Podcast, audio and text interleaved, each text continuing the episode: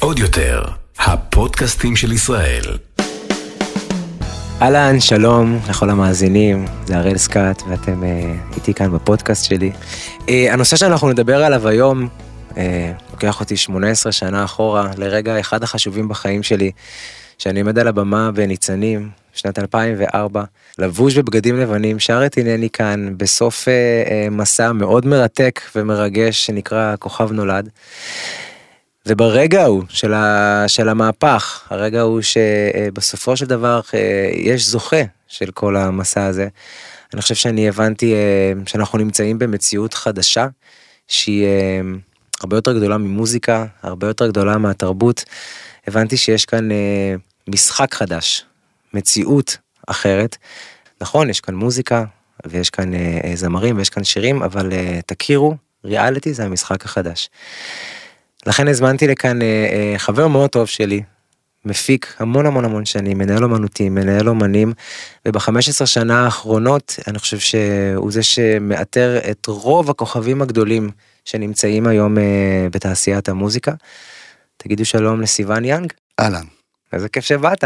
מאוד כיף. תשמע סיון אנחנו מכירים המון המון שנים גם מאחורי הקלעים וגם מקדימה עד עוד שהייתי בפסטיגל ואתה היית מנהל אומנים ואחר כך שהייתי שופט בכוכב הבא ובית ספר למוזיקה. אתה לא חושב שזה מיצינו את זה כבר? תשמע, אם היינו ממצים את זה, אז זה לא היה קורה. זאת אומרת, כשיש לך ביקוש, לצורך העניין, אז אנשים צופים בזה, יש ביקוש, אז מן הסתם הדבר הזה ימשיך לעד.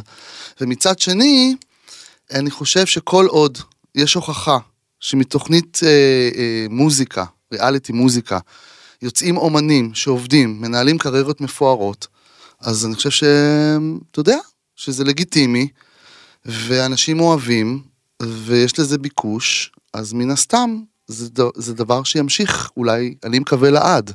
כי בסוף, זה הדבר שכרגע אה, משפיע מאוד על, תע, על תעשיית המוזיקה בישראל.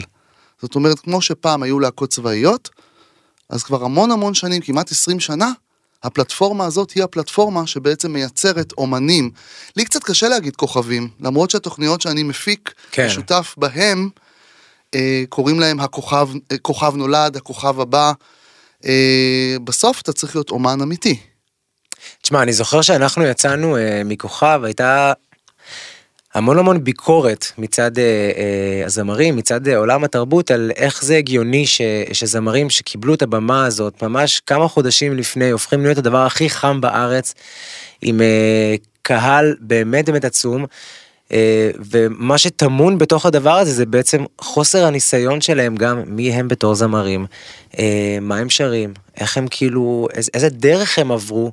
באיזה דרך חתחתים שמאוד מאוד אהבו להגיד את המשפט הזה, הם בנו את עצמם ממועדון למועדון על מנת לקבל בכלל את ההכרה הזאת אה, מול הקהל, ואיך שאתה לא מסתכל על זה, 18 שנה אחורה אין את הביקורת הזאת יותר. קודם כל יש את הביקורת הזאת. אני טוען אגב שהדרך בתוכנית ריאליטי לאומן שמגיע או זמר בתחילת דרכו היא מאוד מאוד קשה ומאוד מאוד מתוחה ומאוד אה, מאוד מלחיצה. למה? כי בסוף אתה מגיע, אה, אתה, כל ביצוע שאתה עושה, אתה נשפט עליו. גם על ידי הקהל, גם על ידי שופטים, אתה מסיים ביצוע ואתה מקבל ביקורות. לפעמים הביקורות הן לא נעימות. אה, אני חושב שאני רואה את זה בכמעט אותה הדרך, כי אם פעם מישהו, אה, אני מדבר איתך על אה, שנות התשעים המוקדמות, בשביל להתפרסם היה הולך לחברת אה, עד ארצי באור אה, יהודה ושם קלטת היה בזמנו כזה קטע ששמים קלטת אה, אצל שמיל, היה פעם שמיל מנכ"ל עד ארצי. כן. אז היום האנשים האלה מגיעים, והקלטת שלהם לצורך העניין זה לבוא ולהשתתף בתוכנית מוזיקה כדי להשמיע את קולם. והם לוקחים בחשבון שאחד, הם לא יגיעו רחוק, הרבה פעמים הם מגיעים רק בשביל הפרסום, בעיקר אם הם מגיעים עם שיר מקורי לתוכנית כזאת, אז הם מקבלים פרסום. אני חושב שהם עובדים מאוד מאוד קשה, הדרך היא לא קצרה, כי בסוף אתה גם צריך להוכיח את עצמך. תשמע, התשובה שלי, מה, מה שנקרא מהמותן תמיד, שאני הייתי אה, מקבל את ההערות האלה, שהייתי נותן קודם כל דוגמה של, אה, אה, אתה זוכר שהייתה תוכנית רדיו, איך קראו לה? קולות? קולות וצלילים? קולות, לא, תשואות, תשואות. תשואות וקולות, משהו כזה, כן. ש... שיהודית רביץ הייתה בה, והיה את פסטיבל הזמר ששלמה ארצי שר בו נכון. את, אה, את אהבתיהם, אני חושב, למחרת Mhm. לא יכל ללכת ברחוב, יש נכון. אין ספור דוגמאות כאלה. אבל עדיין היה שם איזשהו, אה, הייתה שם איזושהי דרך שהם כביכול עשו לפני שהם הגיעו לבמה הזאת, ואני מודה, גם היום, כשאני מסתכל אחורה, ואני אה, אחד האנשים שיצאו מהבמה הזו ובאמת פיתחו קריירה, ברוך השם, עד היום, עדיין יש איזשהו פער מאוד מאוד גדול בין מה יש לך לתת כרגע אל מול כמה רוצים לשמוע אותך. עכשיו, אני לא, אני לא, לא לוקח את זה דווקא למקום השלילי. אני שואל, מהניסיון שלך בתור אה, אה, מי שמלווה גם חלק מהכוכבים המאוד גדולים שיצאו מהתוכנית, איך מדביקים את הפער הזה? והאם הוא באמת משהו שיכול לכרסם את הדרך של, ה, של, ה, של האומן ב- בתעשיית המוזיקה? אני פשוט חושב, אני נורא מאמין בעבודה קשה. כי בסוף אתה אומר, היו ביקורות בזמנו, אבל בסוף עמד הראל, בן 22 כן. בערך, עמד, ואז אמר מדהים. אז לבוא ולהגיד שהוא קיצר את הדרך, אם הוא היה זמר בינוני, חסר אישיות, חסר כריזמה, ולא היה מביא קבלה אחר כך של זמר שמשמיעים אותו ברדיו, וזמר שעובד קשה, ויוצא להופעות, וזמר שיש לו נוכחות, וזמר שיש לו say, אז הביקורות האלה מבחינתי לא, הן לא שוות כלום, זה קשקוש אחד גדול. אני אגיד לך יותר מזה, הדרך הזאת היא דרך מאוד מאוד מורכבת, אוקיי? לפעמים הם מגיעים שהם לא יודעים באמת מי הם, והתוכנית ממצבת אותם. זו תוכנית שנותנת להם המון המון כלים להתפתח. היא כאילו מזהה את האופי שלהם, מזהה את הפוטנציאל שלהם, את ויוצקת לתוכו אנחנו- תוכן. תראה, דבר, אנחנו ניגע בטח באיך בוחרים את האנשים ואיך, ואיך אה, יודעים, לצורך העניין. אבל התוכנית נותנת איזושהי תמיכה שאני לא בטוח שאומן שעובד לבד, לצורך העניין, יקבל את אותו דבר. יהיה לו מאוד מורכב. הדרך שלו היא אחרת, אבל זה לא אומר שהדרך היא יותר קצרה בלהשתתף בתוכנית מוזיקה. אז איך אתה מסביר את זה שלצורך העניין אם אני אשווה את זה לחברות התקליטים של פעם שהיו עוברות אה, איזושהי אה, דרך עם האומנים בלשמוע את השירים שלהם ולהכיר אותם ולהתחיל את הניסיון איתם, איך אתה מסביר את זה שאתה בר- בתור אחד שבאמת נמצא שם ב-15 שנה האחרונות ודאג את האנשים האלה במקומות שהם נמצאים, יש אנשים שיש להם פוטנציאל מעולה והם זמרים מדהימים ויש להם אופי והם, אה, ויש להם say כמו שאתה אומר והם יודעים כבר אולי טיפה להתנהל וזה ועדיין הכישלונות הם לא מעטים. אפילו, חושב- אפילו אפשר לספור על... אה, לגמרי, זה לא, אין פה, זה, זה לא שחור לבן, בואו נעשה סדר. אני אגיד לך, אני חושב שבסוף זה עניין של אופי. יש פוטנציאל, ואתה יכול לתת לפוטנציאל, לבן אדם עם פוטנציאל את כל הקרקע ומה שהוא צריך בשביל להצליח, אבל בסוף זה אופי, זה לקום בבוקר, זה להניע את עצמך לעבודה, זה לדרוש לעשות דברים, זה לא לשבת בבית ולחכות שיעשו לך. אמ, יש, יש איזה אומן שליווית אותו אחרי שיצא מ- מהכוכב אה, אה, חוויה אישית שלך של בן אדם שבאמת באמת האמנת בו היה לו את כל הפוטנציאל וכאילו הקלפים היו מסודרים כמו שצריך ובסוף זה לא קרה אתה לא חייב להגיד שמות. היו כמה. היו כמה שאתה אתה יודע שהוא, שהם מדהימים ויש להם את זה, אבל בסוף בסוף צריך לקום בבוקר, וזה לא קרה. וזה עניין אישיותי וזה עניין אישיותי לחלוטין. וזה אתה לא משהו שאפשר לשים לב אליו בהתחלה. לא, אתה לא יכול לדעת את זה, אתה יכול להרגיש את זה לפעמים תוך כדי, אה, תוך כדי העונה לצורך העניין, תוך כדי העבודה עם הבן אדם, אבל התוכנית היא מין בועה, שבסוף אתה נכנס לאיזושהי שגרה, של בחירת שיר, של חזרות, של צילומים, אז אתה לא באמת, זה לא העולם האמיתי, לצורך העניין. העולם האמיתי בעצם מתחיל יום אחרי שאתה משתתף בתוכנית, לא משנה לאן הגעת. ומה אתה עושה? האם אתה קם בבוקר לעבודה ואומר, אני כל יום, אתה אומן יוצר, האם אני כל יום כותב שיר? אני אספר לך סיפור, עידן עמדי לא זכה בכוכב נולד, אבל עידן עמדי, כל יום אחרי הגמר שהוא השתתף בו, אחרי העונה, היה קם בבוקר וכותב שיר. כל יום כתב שיר. הלך ללמוד בוזוקי, הלך ללמוד פסנתר, הלך ללמוד... זאת אומרת, זה עניין של רצון וזה עניין של להבין שזה מקצוע. כן. אני זוכר שישבתי על, על כס השיפוט של, של הכוכב הבא.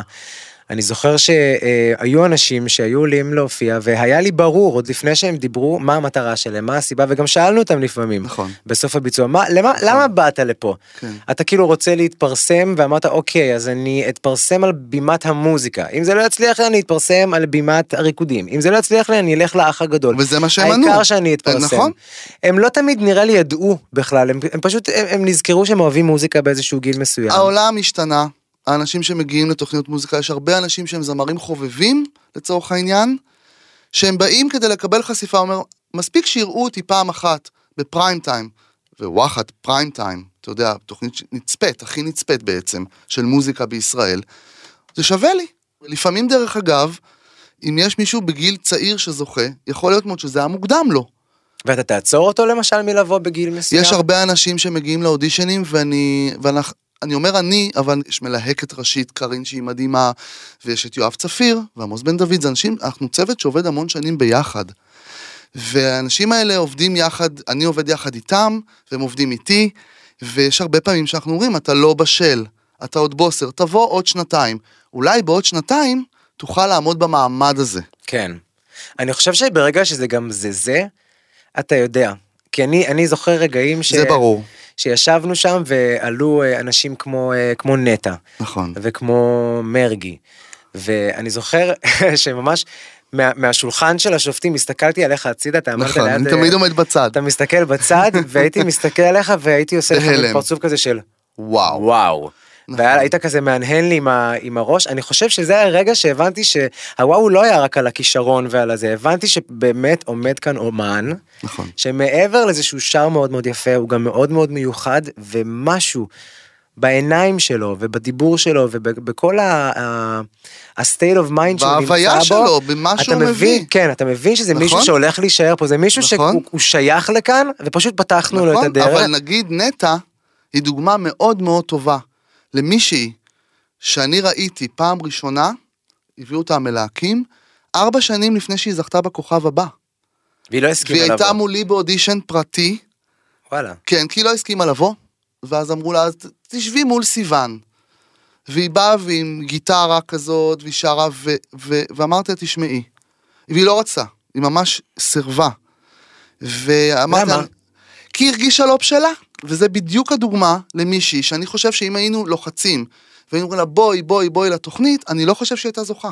היא הרגישה לא בשלה, או שהיא הרגישה שהיא מוזיקאית מסוג אחר שלאו דווקא הפלטפורמה הזאת תתאים לה. גם, גם תמיר אגב. גם, נכון, שזה גם. אגב, שזה אגב בעיניי הזכיות הכי מהממות שיש. הכי מהממות שיש, אבל תמיר אני חושב שהיה לו קצת יותר קל, כי ברגע שיש מישהי כמו נטע, כן, יש לך איזשהו להרבה הרבה מודל, אנשים. נטע ברור. פתחה להרבה אנשים שהם קצת אחרים, שהם עושים דבר, משהו אחר, אבל נטע אה, הגיעה ועשתה שיר רגיל, שרה מאוד יפה, אתה רואה את הפוטנציאל, אבל היא אמרה, אני לא בשלה, תעזוב אותי, אני באמת לא בשלה, ו- ו- ואני אגלה לך בסוד, שאמרתי לה, אין בעיה, אני רק מבקש שתתחייבי לי, שכשתרגישי בשלה, תבואי רק אלינו. תבוא אלינו. ואז היו איזה ארבע שנים כאלה שכל שנה מתחילים ליהוק עם מערכת ליהוק מאוד גדולה. אני אומר להם תתקשרו לנטע, גם הייתה ברשימות שלהם, היא סירבה וסירבה וסירבה וסירבה.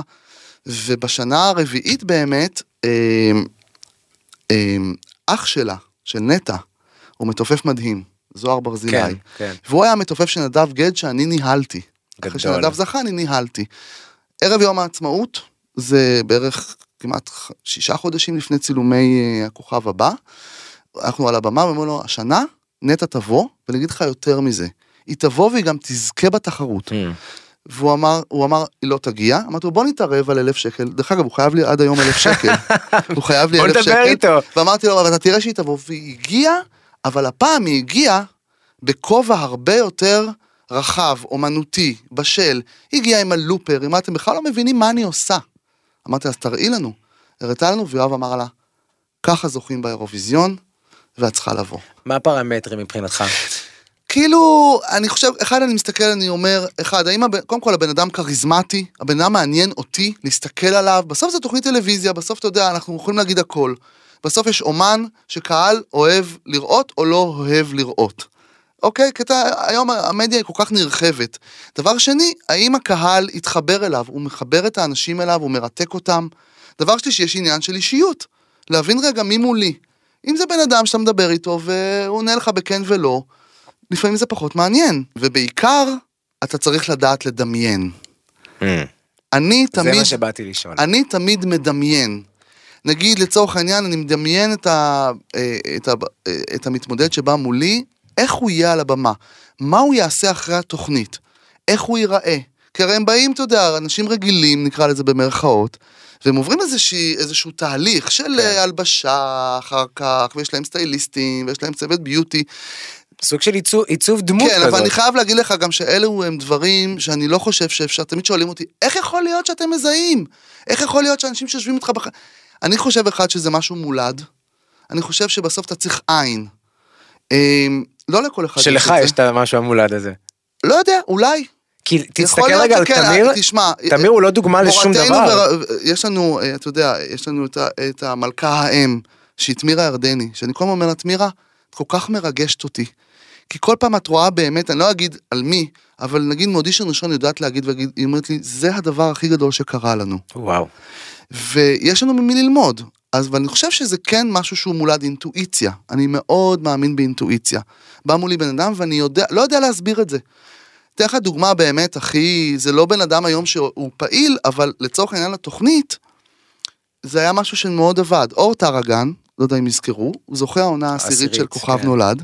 הוא הגיע, אני לא ראיתי אותו באודישן ראשון, אני ראיתי אותו רק מול השופטים, פעם ראשונה, ואמרתי, מי זה? תפס אותי, היה בו משהו. נכנס לתוכנית, השופטים באמת לא אהבו את כל מה שהוא עושה, היו נותנים לו רק כל הזמן, רק מכשילים אותו, והוא עבר שלב ועוד שלב ועוד שלב ועוד שלב. עכשיו, הוא במחנה אימונים, שזה שלב מאוד מוקדם, בא ושר, והם פשוט לא העבירו אותו. ואני, משהו התהפך לי, אחרי איזה חצי שעה שהוא הלך, כבר הלך הביתה לצורך העניין, התהפכה לי הבטן. באתי לתמירה ואמרתי, תשמעי, אני חושב שאנחנו פספסנו את הזוכה שלנו. ותמירה וואלה. אמרה, כן, ותמירה אמרה לי, אתה השתגעת. כמו שהיא תמיד אומרת לי, ברוב הפעמים גם שאמרתי לה שנזכה באירוויזיון, היא אמרה, אתה השתגעת. אמרתי לה, משהו לא, אז היא אומרת לי, תשמע, השופטים לא רוצים, אני, אי אפשר. אי אפשר לתת, אה, אתה יודע, הזדמנות שנייה. אה, ואחרי שעה לא הנחתי לה.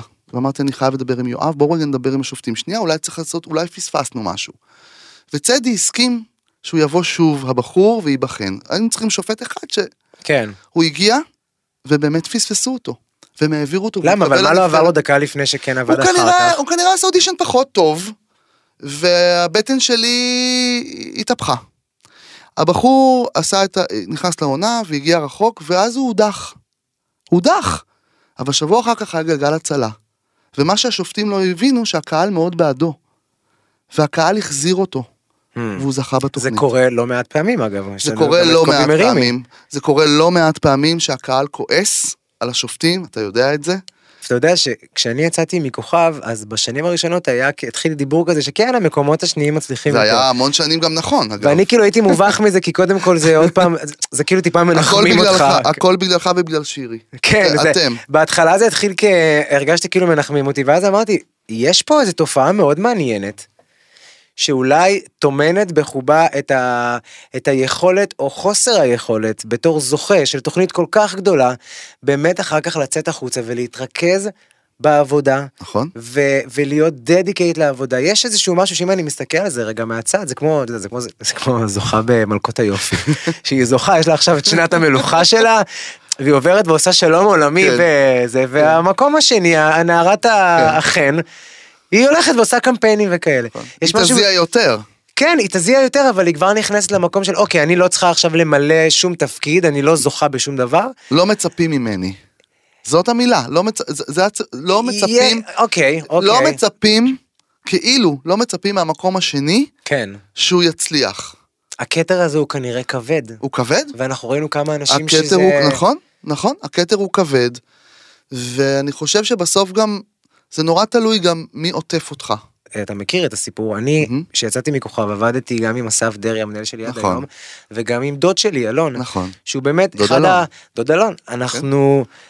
הוא באמת אחד האנשים היותר חכמים ומבריקים, ואיש עסקים עם חושים באמת באמת מדהימים, אבל בוא, אם אני יכול לתת איזושהי עצה לאנשים שיוצאים היום, בכלל לקריירות, אני איתך. בכוכב, לא להתעסק, לא עם חברים, לא חברים ולא ולא עם משפחה. בני משפחה. ממש. אתם אומרים, יש כזה משפט שאומרים, אתה צריך אה, עורך דין טוב, רואה חשבון טוב ומנהל נכון. אישי.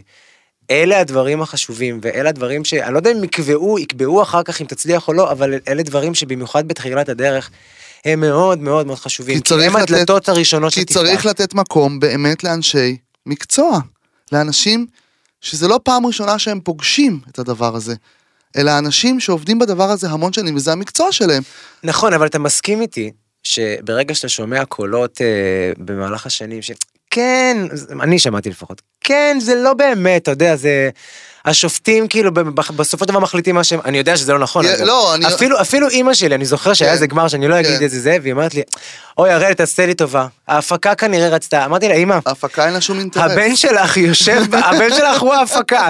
אני אומר לך שלהפקה אין שום אינטרס, אני יודע- נמצא שם. אתה יודע, אני, התשובה שלי תמיד מאוד ברורה לדבר הזה. אני חושב שלא הייתה זכות קיום לתוכנית הזאת, אם, לא, אם היא לא הייתה אמינה וישרה. אני זוכר שהיה רגעים שיואב היה באוזן, ויאמר לזכותו שאנשים שהוא מאוד מאוד האמין בהם, מאוד, וגם אתה, ואנחנו אה, העפנו אותם. ואני זוכר את הכאב שהיה לו בקול, כי הוא באמת נכון. הבין שיש פה איזשהו פספוס, לא של מתמודד, של לא, קריירה. של קריירה. ואני זוכר ש- שהייתי, אתה יודע, סיימנו את היום צילום, חזרנו הביתה, נכון. הלכנו לישון, זה לא באמת... אני, זה היה יושב עליי, אתה יודע, אני באתי משם. כן. אני עמדתי על הבמה נכון. הזאת, אני, אני זוכר את המבטים של, של צדי צרפתי ושל אה, ריקי גל בזמן ששרתי, וכל כך הרבה דברים עוברים לך בראש, ואתה באיזשהו מקום, אתה שם, מה שנקרא, את כל הקלפים שלך באותו סל, ואתה אומר, אוקיי, אני די בשליטה שלהם עכשיו, אני די בשליטה של הקפריזות של, אה, נגיד עכשיו, אה, לא יודע, יש את השופט התורן הרע. מאוד אוהבים שיש שופט רע. והשופט הרע הזה כדי להצדיק את הרוע שלו וכדי להצדיק את המקום שלו בשולחן לפעמים מעיף אנשים כאילו על מנת שזה יהיה כן, איזשהו אתה משהו ש... מפוצץ. אני לא, אני לא חושב. אני חושב ש... אני חושב שחברים שלי הרבה פעמים, אה, ואגב אני יכול להבין את זה, הרבה פעמים רואים בעיני רוחם, שהם בזמן שהם על השולחן רואים את עצמם ואיך הם יוצאים ואיך האישיות שלהם מקבלת אה, תוקף על חשבון המתמודד. באמת? כן. זה לא, דווקא משהו אני- שאני לא מסכים איתו. אני לא- אני לא חושב שזה- אני חושב שבסוף, לצורך העניין, אה, בוא נגיד, היה פעם, אה, היה לנו את מוקי, שכאילו בא על טיקט של שופט מאוד קשוח, ואני חושב שבסוף מוקי עשה, אה, לא עשה דברים שהיו נראים שפספסת משהו. כי תמיד, אם יש לך טיעון בתור שופט קשוח, אני לא אומר בטוח שופט רע, שפספסנו אנשים, אבל אני כן, אני כן חושב... שהוא נכנס לדמות של הזה ולא משנה מה הוא יעשה אדום, אני לא חושב, כי בסוף צריך להיות טיעון. כי הקהל בבית לא מטומטם. אבל הטיעון הוא מאוד... הטיעון תקשיב, היה... אפשר להביא טיעון להכל, בין אם הקהל יסכים איתך ובין אם לא. אוקיי. אני חושב שבגלל שהפלטפורמה הזו כל כך גדולה וכל כך זוהרת, בוא, גם השופטים, אין, אני לא מכיר זמר היום שלא ירצה לשבת על השולחן של הכוכב הבא. וגם הם נבחנים, בוא, השופטים שיושבים. שיושבים על השולחן. פעם זה היה ארבעה, היום זה שמונה, שמונה נבחנים, אתם מעלים את זה משנה כן. לשנה. הם גם עצמם נבחנים. אני זוכר שהיו רגעים שאני התבלבלתי. ואמרתי, אוקיי, אריאל, אתה כרגע צריך להיות מאוד מאוד כנה ומאוד מאוד פייר. כי בתור אראל, הזמר, האומן, או דמות השופט אולי שאני מדמיין שאני רוצה אה, להביא, אתה צריך לעשות עכשיו א', אבל הלב שלך אומר משהו אחר. וזה קונפליקטים ומה מאוד מאוד... עשית? מה שהלב שלי אמר. יפה. אני זוכר שהיו הרבה פעמים ש... אמ, איך אסי הגדיר את זה נכון, הוא שמע שאומרים לי זה משהו באוזנייה, והוא אמר, אתם לא מבינים שמה שתגידו להראל לעשות הוא יעשה הפוך? אני הולך עם הלב שלי, אני, אבל בגלל גם אתה שהייתי היית שם, הרי הרבה פעמים שופט מאוד מאוד קשוח, לגמרי, אוקיי? אני אז בתור, לא אמרו הוא השופט הרע. לא, אני לא חושב חושב שזה שקהל עניין של רוע. מעריך את האותנטיות. אני לא, אני לא חושב שאתה מדבר מהצד שלך, אני מסתכל מהצד, הבן אדם שעומד בצד ורואה אתכם. אני חושב שהרבה אותנטיות, אני לא חושב, אולי, אולי באמת בכוכב נולד יכול להיות שהיה איזה מין משהו כזה של פעם, כי גם פעם הביקורות היו מאוד מאוד קשות, גם זה היה שידורים חיים, אז לא הייתה שליטה כן, גם כן. מה אומרים. אבל אני חושב שדווקא השופטים מבינים את, את מעמדם, ודווקא אני חושב שמעניין אותם ללכת לפי הלב שלהם. ולכן גם אני חושב שהתוכנית הזאת מצליחה, כי היא מדברת אמת. אני, אנחנו אומרים את זה תמיד, בסוף יש אמת. זמר טוב או זמר לא טוב, זמר שמתאים או לא מתאים, וזה המקצוע. מקבלים יותר לא נכון. מאשר כן. נכון. אני מתכוון ש... אתה יודע מה, לא נקרא לזה שופט הרע או לא, אני אקרא לזה האותנטיות שהיא היא- לפעמים היא טיפה מנותבת, מהמם. על מנת להתאים את עצמה לאותנטיות של ה...